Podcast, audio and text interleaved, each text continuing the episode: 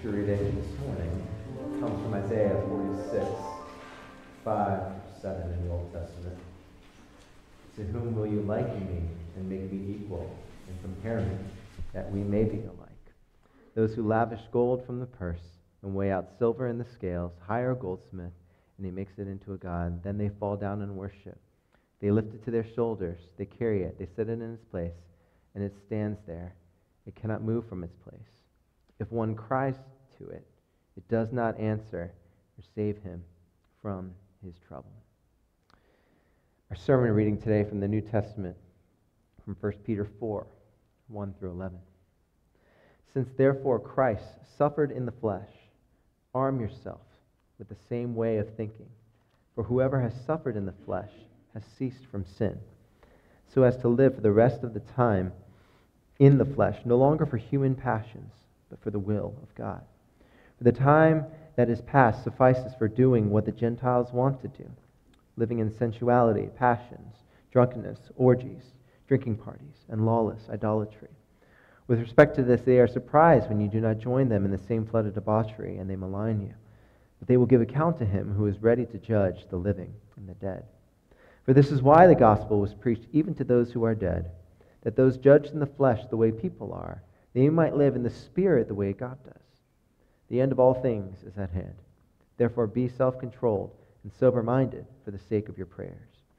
Above all, keep loving one another earnestly, since love covers a multitude of sins. Show hospitality to one another without grumbling.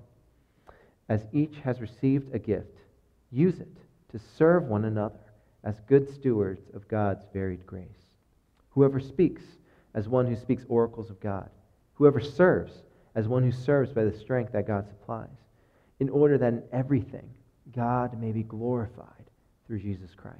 To him belong glory and dominion forever and ever. Amen.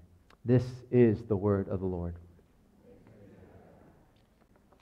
Well, it has been a while, church, since I have last preached here from 1 Peter, but once again, we return right where we left off. Uh, the sermon series is titled Suffering and Salvation in the Exile. And you know, this is kind of the part of the sermon where I wish I could play, so you know, one of those montages of the start of a new Netflix season, where it sort of gives you brief recaps of what had happened previously. You know, you know previously on City of Hope, you know, First Peter, season one. You know, uh, but we don't have the multimedia package for that, and Josiah Rankin, our multimedia superstar, is, is too generous with his time already. So I'm just going to have to give a very brief summation of what is going on here on my own. So, previously in 1 Peter, we have the apostle nearing the end of his ministry and life, writing to a group of Gentile Christians scattered across Asia. Uh, you see, Peter was once a Jew who treated Gentiles as less than his fellow Jews and showing favoritism until the apostle Paul called him out on it. And yet, and yet in 1 Peter, we see here signs of a changed man. He writes to them to prepare them for the incoming persecution that the Roman Empire is about to have them endure, grounding it in the sufferings of Christ himself. And so, all throughout this letter and this sermon series, Peter wants us and the church and the people in Asia Minor to embrace sufferings and trials in the midst of unjust, inequitable, and inescapable persecution by seeing themselves as ones who have been redeemed by the precious blood of Christ. So, this Christ that saved them is now preparing them to face sufferings with grace. What becomes surprising, where we last left off in chapter 3, is that our response to such sufferings should be seeking to do good towards others, to bless the world that we live in, and that this would be a sign that we trust in Christ, who is on the throne, and his kingdom but Peter is not done preparing these new Christians on what following Christ would mean for the way that the world would see them and how we should respond in light of how the world views them. And that's where we land in today's text. So before we begin, uh, can we pray together? Father, illuminate your word so that it may be heard clearly, that Christ would be proclaimed and the gospel would pull our hearts to seek after Jesus, that you would shape your church to love you more to love our neighbor, and for the renewal of your kingdom. We pray for the preaching of your word to be effective, not because of the man who preaches, but because of your promise that your word is powerful. We pray all these things in Jesus' name. Amen. So, when I was meditating on this text, I was reminded of my senior year in high school. Um, uh, my, my high school, uh, my, my, my, alum, the alumni from the class of 2003 recently just celebrated its 20 year reunion, um, which I did not go to because I was just like, oh my gosh, like I just didn't want to just, even wrap my head around that. But it got me thinking about my senior year of high school. And I remember having uh, a revival in my faith that had, in the summertime that had changed me forever. Uh, you see, I was at a youth retreat in New York City.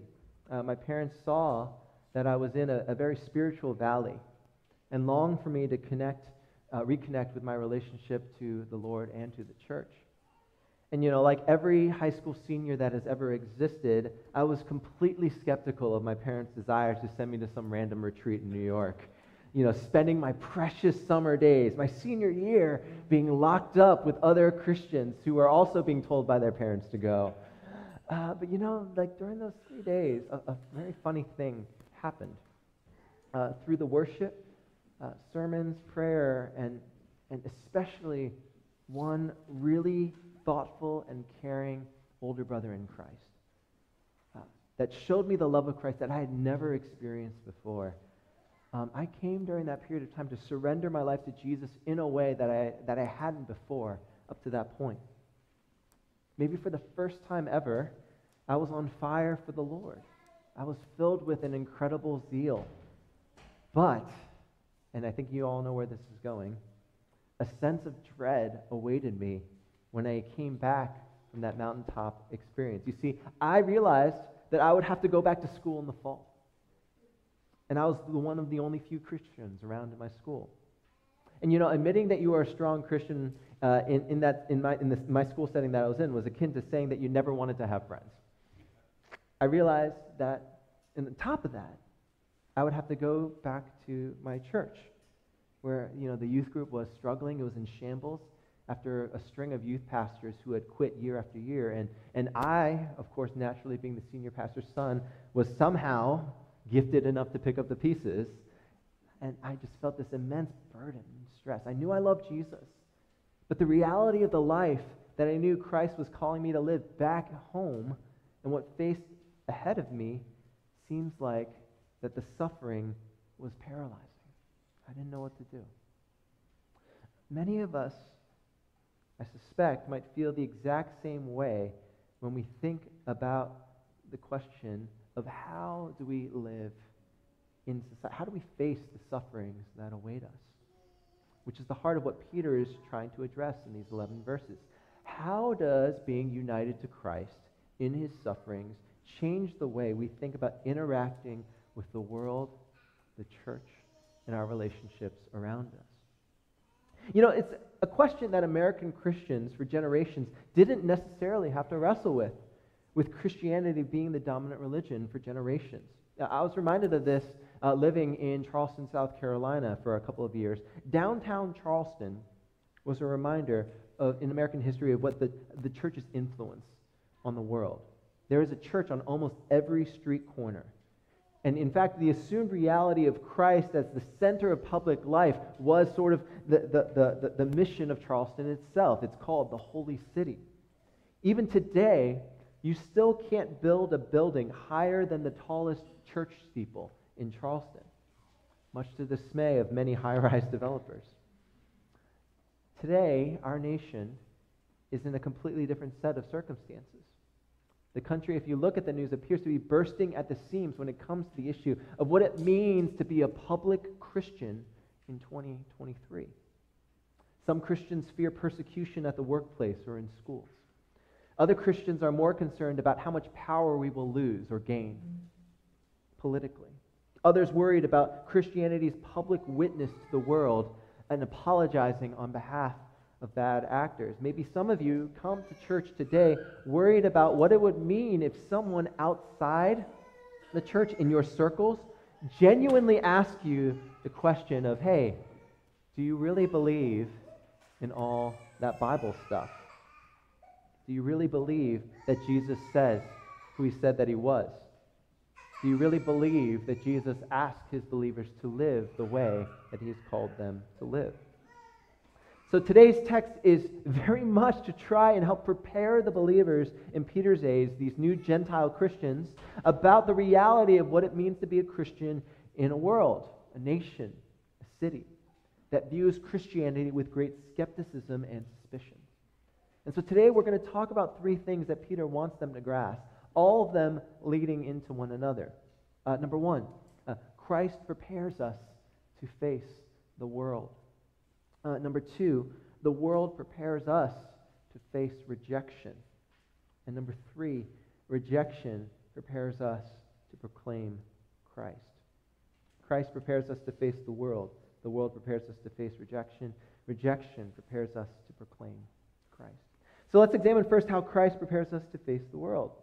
Chapter 4 picks up where chapter 3 ended. We're talking about how the humiliation of Christ and his suffering leads to his exaltation in heaven seated at the right hand of God. So Peter repeatedly throughout this letter reminds us that, that how we are to view our suffering, our inescapable circumstances, are through the life of Christ and his suffering and his ministry here on earth. And so the church is to equip themselves and model themselves in the same way of thinking. Right? This is in verse 1 about what it means to live in the here and now, to be prepared to suffer as those who are united to Christ. Sort of arming ourselves. This is like battle language, right? With a different mindset in the way that they think about the suffering they embrace. And then Peter makes this bold claim they have ceased from sin. Not to suggest that suffering somehow absolves your sins or somehow the act of suffering purifies you from your sin, right? This isn't some like, you know, sort of cheap workout slogan, you know, no pain, no gain, with the rock screaming at you to wake up at 4 a.m. in the morning. No, this is, this is like you suffer to be a sign of the redemption that Christ has won for you. Uh, that you are, uh, you are in God's eye, justified, redeemed, made clean by his precious blood. So, those who have ceased from sin in the flesh have ceased because the curse of sin has been defeated on the cross that Jesus suffered. His death, with our sins placed upon him, has been conquered through his sufferings. And so when the church considers how Christ prepares us to face the world, we are reminded that when we suffer, we are walking in the pathway of the Savior who has already purified us. In other words, the point here that Peter is trying to make is that suffering in and of itself is not a pathway to sanctification. Rather, suffering is an indicator that believers are trusting in the one who has conquered their sin, and they endure it on the ground of Christ's redemption. So, in other words, when you suffer for your faith and suffer derision, mockery, rejection, ostracization, it should immediately drive you to remember that Christ has redeemed you you are walking in the pathway of your Savior. Peter goes further down to tie this to the practical way that this preparation of the mind leads to everyday change in verse 2. That they would no longer live for human passions, but for the will of God. You see, in other words, Christianity is more than a transformation of the mind. It's in every aspect of life they live now lies in trying to understand what God's will for their life is. Now, the error that lies in the reading of this passage is to believe that suffering as a Christian inherently means that we are doing the Lord's will. Oh, if I'm suffering, it must mean that I'm going along the pathway of what God is calling me to do. But, but God's will in this passage is not being used in that way. Uh, what we would describe as God's decretive will, or, or you know, sort of God's decreed uh, pathway for life. Uh, rather, when Peter is using God's will here, he is describing God's moral will right, his laws, his commandments that he's expressly given to us in Scripture. So, in other words, when we're talking about God's will, we're not talking about this uh, sort of an ambiguous, mysterious God's will that's sort of locked away for us that we can't figure out. And this is an important distinction for us to understand because too often we always talk about wanting to hear about God's will from his decretive will rather than his moral will. Let me explain this. Right? So we say things like, Lord, I'm, I'm suffering. What is sort of the right combination of prayers and crypto investments that I can make to get my suffering back in line, right? Uh, and we're sold into this sort of human centered idea. If, if, I, if I do the right sequence, if I make exactly the right choices in the right manner, and, and I do deny the world, but I, but I follow this sort of expressed pattern, then the blessed life can be mine. Then I will know how to break through suffering. If I, if I deny myself enough, give enough, pray enough, I can change the course of history. Like Loki in some multiverse paradise, if we can just sacrifice in that right order, then we'll get it. Uh, this is madness.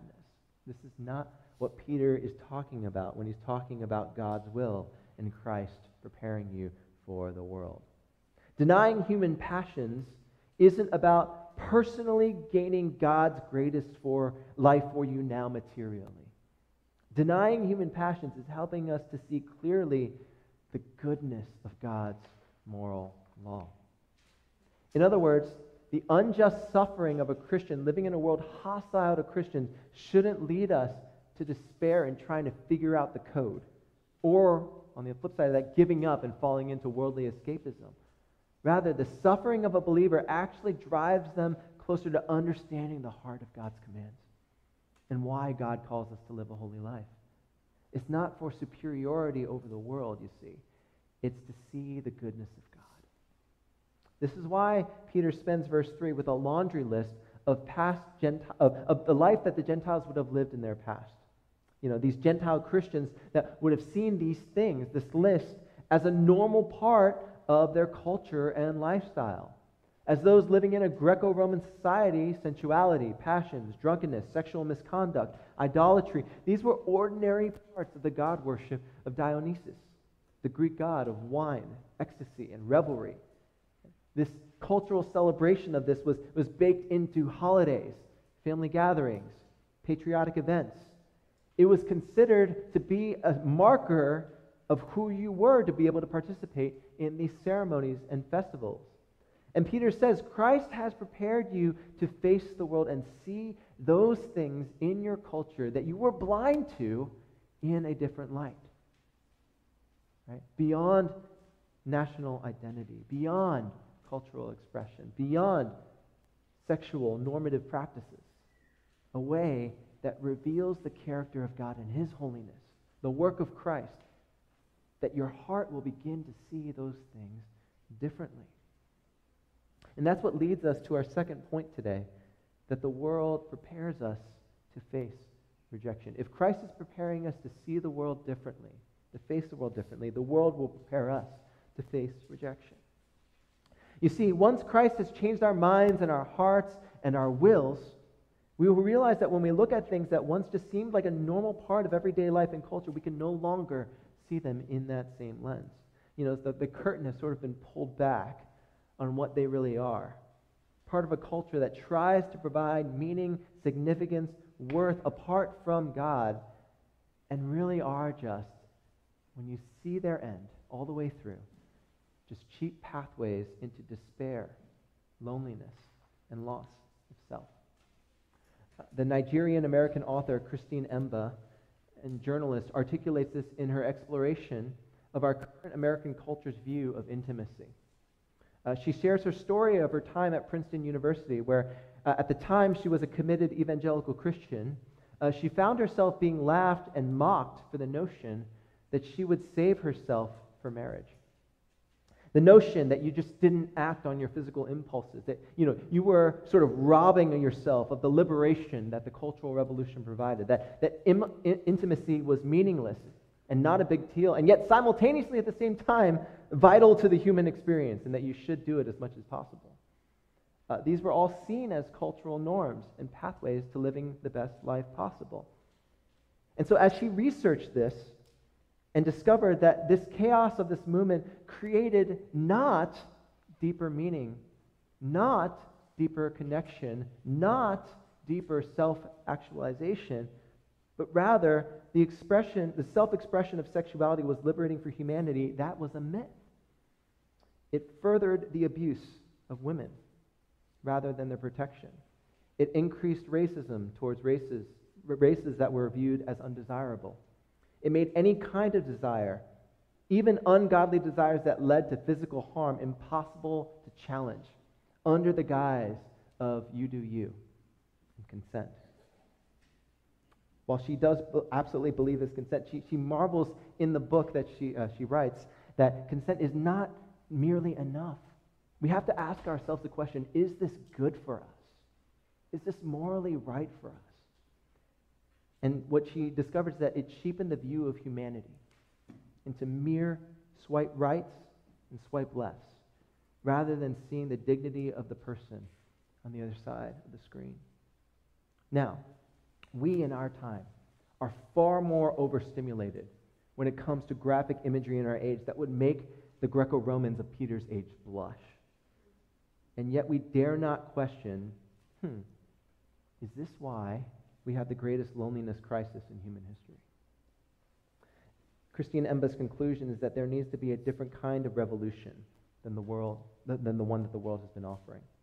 One that promoted not just a caving into our passions and our lusts to the unknown gods of our age, rather finding it in the pathway of denial and restraint and questioning. And let me humbly offer one step further in her thesis than simply just denying passion. Uh, Peter's exhortation to Christians is that the reality of seeing the world in God's eyes will fundamentally change the way that we view our social daily lives together. Whereas the human body is to be loved and treated with dignity, not abuse and mutilation. Where the promises of sensuality and passions are seen for the smokescreens that they are, the true relationship. Where idolatry in the name of toleration leads to nothing but lawlessness.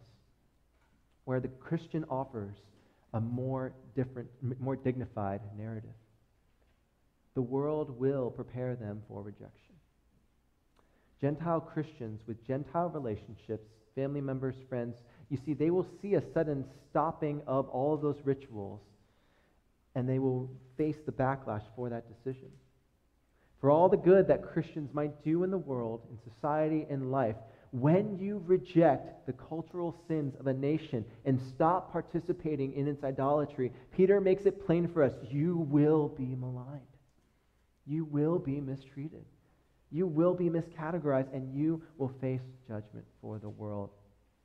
And he wants the church to be prepared for that. Um, this should be a wake up call for us.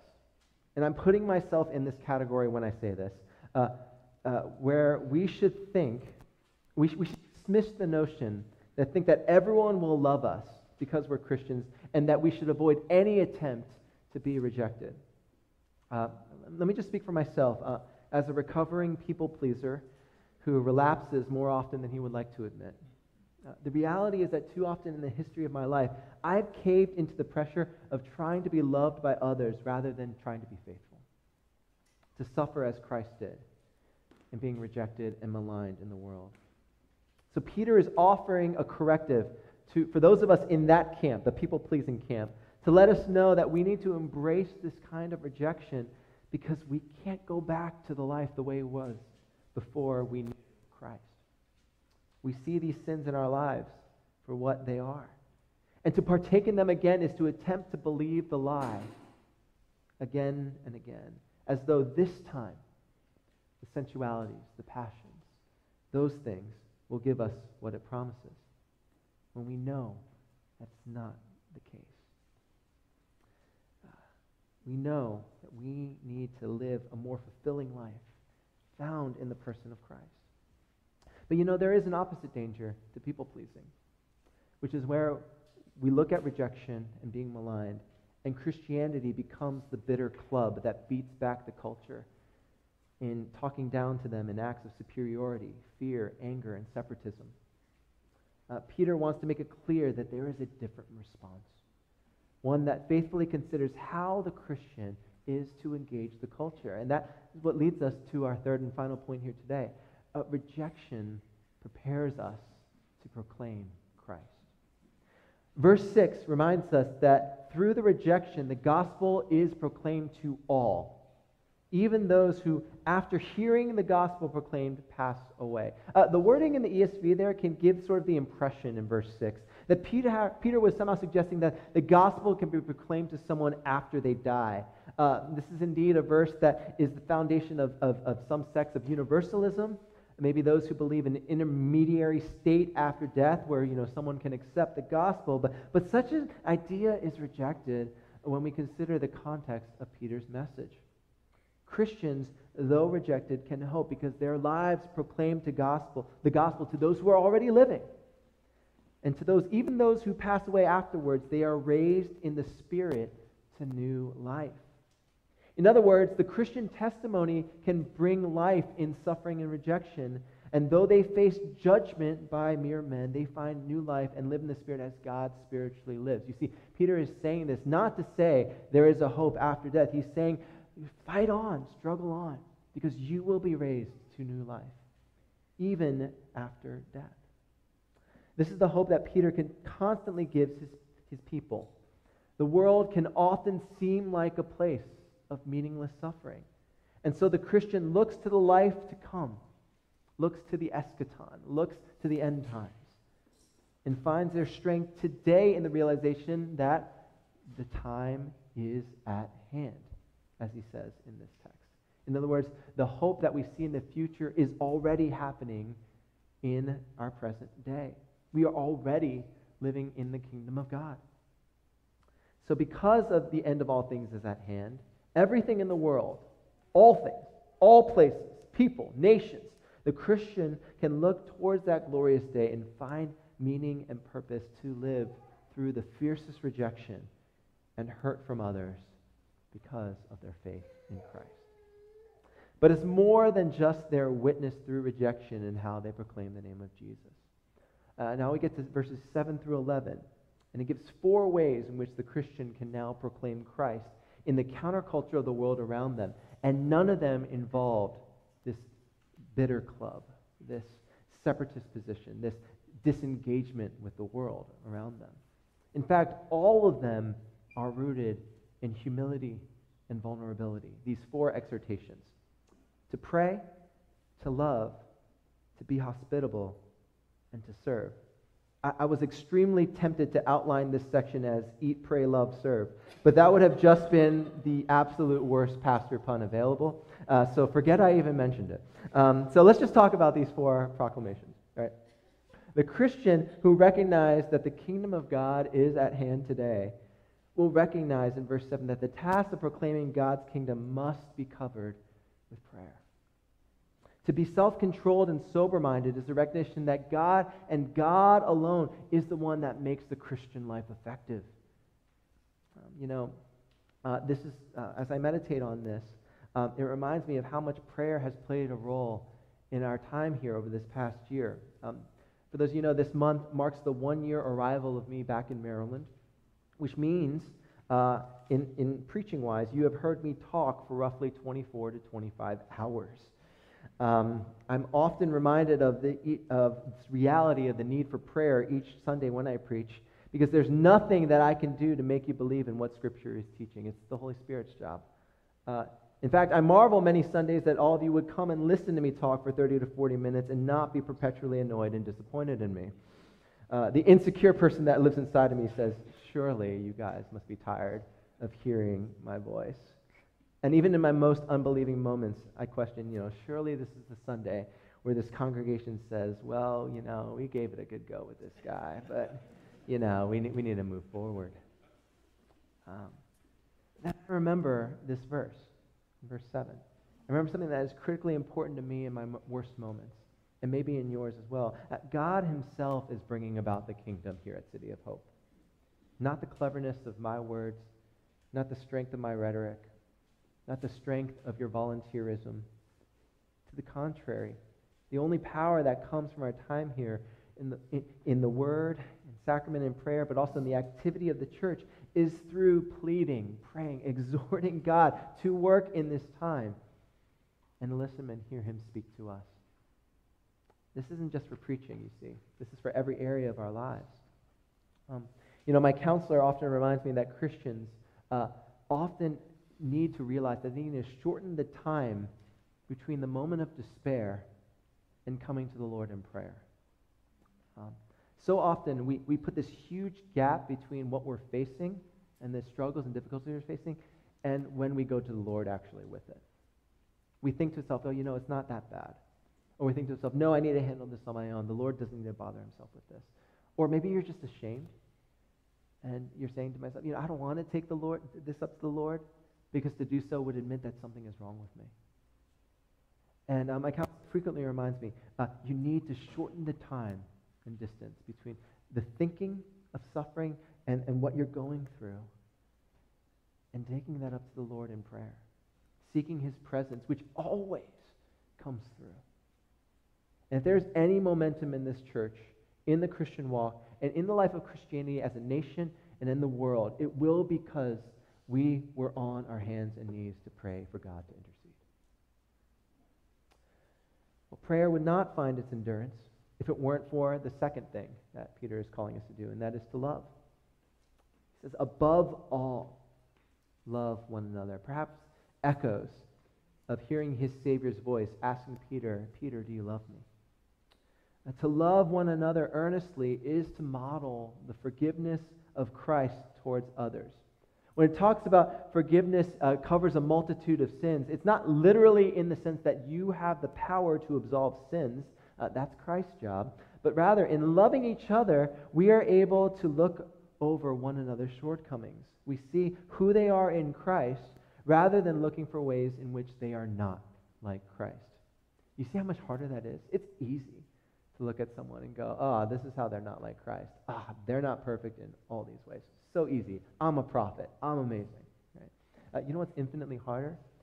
To look at a flawed being filled with sin, filled with, with real offenses, real guilt, and to say to them, I forgive you. Uh, what does this radically look like in our day and age? Uh, the journalist for uh, The Atlantic and Vox, uh, Liz Bruggeman, um, who is a self professed Christian, uh, she was a finalist actually for the 2023 Pulitzer Peace Prize. Uh, and, and, and the way that she earned that distinction was covering the executions of death row inmates um, who, through the course of two decades of waiting for their death sentence to be executed, were completely transformed and changed into different people. What she saw, uh, more than the personal transformation of the inmates who were contrite, they were, they were adults at this point. Um, they had reached what's, what's known as sort of a criminal menopause. They were at the age where crime wasn't really in the cards for them anymore.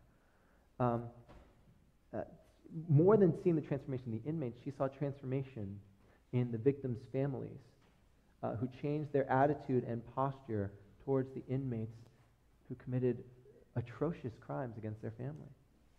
She saw families forgive and pleading the justice system to spare the lives of the ones who have been sentenced to death and ask for life sentences uh, instead of the death penalty, much to the bewilderment of state officials.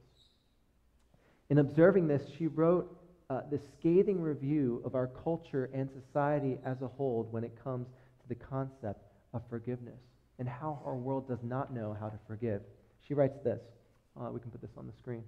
Um, as a society, we have absolutely no coherent story, none whatsoever, about how a person who's done wrong can atone, make amends, and retain some continuity between their life before and after the mistake. You see, what she meant by that is, you know, in the culture of our time in 2023, the culture of every generation, the medieval Dark Ages, the Greco Roman world that Peter's writing to, our society cannot fathom forgiveness for the guilty. Sure, you know, we'll forgive little, small offenses of, of inconsequential nature, but what about forgiveness of the hardest things? What if that person really did that worst thing to you? Uh, Liz Bruggeman continues on. The truth is that forgiveness pertains to a situation in which the person is guilty and culpable. That is when the question of forgiveness actually opens. It does not open up when you have a situation where somebody is not responsible for the offense. That, that's not forgiveness. Forgiveness is when you decide to permanently forego seeking restitution or vengeance. what Brugman understands is deeply Christ like in nature. Forgiveness is not looking at someone's offenses and excusing it away as though it wasn't their fault, as often we as Christians do. You know, we sort of look at the offense and we sort of blame, oh, you know, it wasn't you, it was, you know, something you ate, or it was, you know, uh, this thing or that thing. Uh, it, you know, th- this thing that we often try to do to kind of avoid the, the conflict. No, the gospel decidedly says that we were guilty, that we were deserving of death, deserving of hell, deserving of wrath that this would have been just. This would have been the just thing to do. And yet, Jesus forgives us. Doesn't seek restitution from us and instead takes the judgment on himself. Forgiveness means for us as a body of Christ that, you know, when we consider the gospel of grace and the world around us, proclaiming Christ means forgiving others, maybe even other Christians who have wronged us our friends and families that have wounded us, and release them from the bondage of judgment that we continue to hold them in. Notice what Peter is not saying about forgiveness covering a multitude of sins here. Peter isn't saying forgive and forget. Peter doesn't even say the often misquoted Christian saying that, you know, I'm sure you've heard this before uh, forgiveness is letting yourself go free. Uh, not only nowhere in the Bible does that profess the act of forgiving someone is sort of centered only solely for our own benefit, but forgiving someone, for those of you who have truly forgiven, you realize this, it causes sometimes even more suffering to do so. It may mean for you greater humiliation to forgive, a deeper pain and a wound. But you know, this is the pathway of Christ's forgiveness to you, isn't it? He takes the nails. His resurrected body carries the scars. For while we were yet still sinners, Christ died for us. The third thing that we see is hospitality. And this is perhaps actually, you may not notice this, but this is actually perhaps the most dangerous act that Peter is asking the church to do. To open one's house to someone meant risking your life. In particular, for Christians who are under the threat of persecution, housing an enemy, a potential enemy of the state, would be the quickest way to face suspicion and martyrdom. You see, hospitality is not uh, the way that we think of it today, you know, sort of our pageantry that we like to show, the perfected homes that we display for others, the deals that we found on Facebook Marketplace for, you know, those, those nice furniture items. Uh, that wasn't in line of what hospitality was back in biblical era. Hotels and inns uh, in the Greco-Roman world were notoriously dangerous places. Uh, they were hotbeds for sickness, death, robbery, and other horrible crimes. And so for a Christian to open up their home meant that they were inclined and compelled to create an environment of safety and protection at the risk of their own lives and their own livelihood.